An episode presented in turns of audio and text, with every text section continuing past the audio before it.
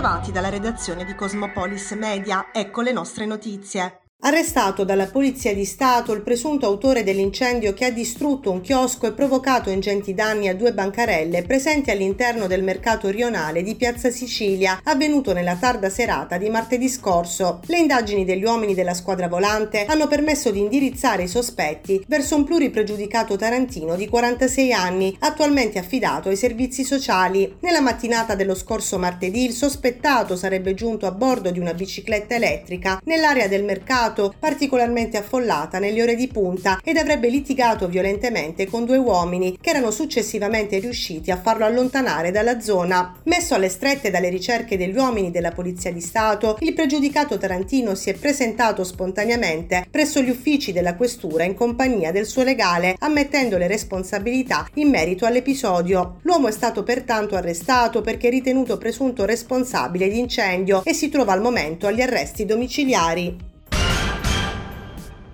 Nella giornata di ieri 14 giugno la Protezione Civile Pugliese ha emanato un'allerta arancione per rischio idrogeologico su tutto il territorio regionale. Previsti infatti per la giornata di oggi 15 giugno rovesci a carattere temporalesco e piogge abbondanti. Per questo motivo nella serata di ieri il sindaco di Taranto Rinaldo Melucci ha emanato un'ordinanza con cui chiude per tutta la giornata di oggi 15 giugno parchi, cimiteri, asili nido pubblici e privati e scuole di ogni ordine e grado, invitando la cittadinanza mantenere un comportamento prudente soprattutto alla guida, evitando la sosta nei sottopassi. Tuttavia nella mattinata il maltempo sembra aver concesso tregua alla città di Taranto. Le previsioni però riportano temporali a partire dalle ore 14 e per tutta la nottata. Piogge previste anche per la giornata di domani, venerdì 16 giugno. Le condizioni meteorologiche su Taranto dovrebbero migliorare a partire da sabato. Domenica e lunedì saranno infatti caratterizzate da sole gran caldo.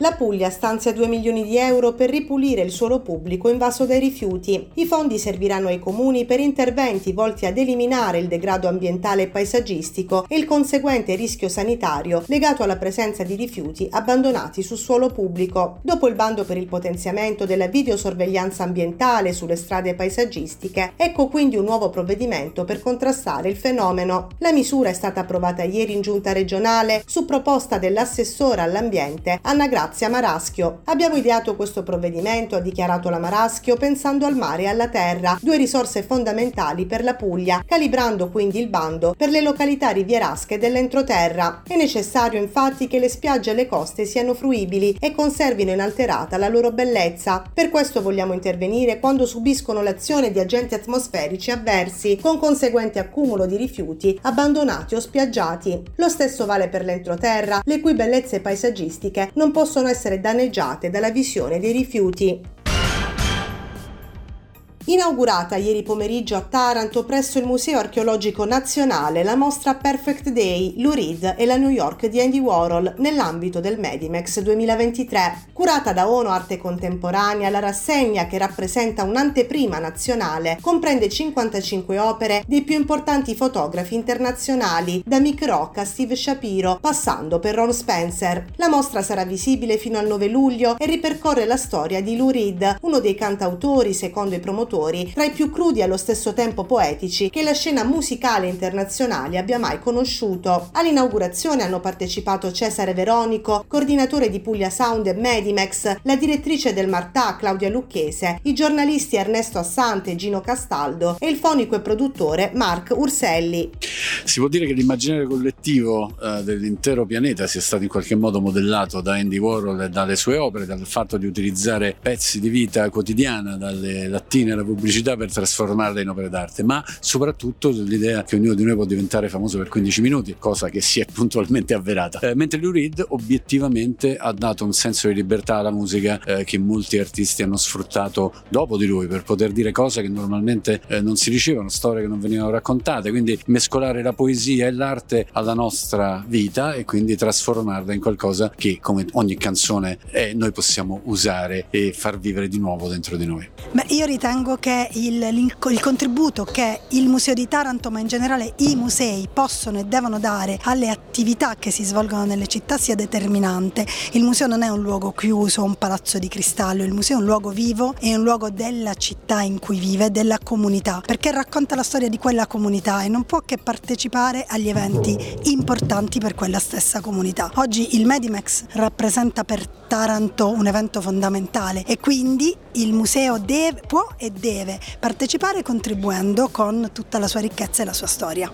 Innanzitutto che vada tutto liscio come nelle precedenti, poi ovviamente che si abbiano risultati sulle cose che contano per il settore della musica pugliese e quindi per gli operatori, per le etichette, per i giovani musicisti che si avvicinano appunto al mondo della musica intesa come industria, quindi nella relazione relazione con le etichette discografiche, con gli stakeholder, con i booker, i venditori di concerti, con i grandi programmatori, ehm, la formazione che avviene, la parte educational e quindi i nostri giovani autori che incontrano tutto il nazionale, con i quali imparano a scrivere meglio le canzoni, o i DJ, i produttori eh, che si occupano anche di sync, quindi di colonne sonore e che perfezionino la loro arte. Questo ci interessa, ci interessa al netto delle cose che interessano il grande pubblico, che si esca tutti migliorati sia nelle relazioni che nella conoscenza. Giunto oggi a conclusione il progetto OK Open Knowledge, promosso da Union Camere in partnership con l'Agenzia Nazionale per l'amministrazione e la destinazione dei beni sequestrati e confiscati alla criminalità organizzata. La Camera di Commercio di Taranto, in quanto partner dell'iniziativa, ha portato avanti nell'ultimo biennio le attività necessarie a promuovere presso le istituzioni e la società civile l'utilizzo del portale Open Data Aziende Confiscate, presentato nel territorio tarantino nel 2021. Nel corso della mattinata di oggi il convegno finale durante il quale sono state presentate le analisi di approfondimento sviluppate per supportare valorizzazione e reinserimento delle aziende confiscate, nonché i modelli di intervento per la costruzione di sistemi collaborativi a supporto delle aziende confiscate, come emerso nei laboratori. Progetto che ha visto uno svolgimento molto intenso durante questi anni di eh, eh attività eh, laboratoriali che hanno portato a un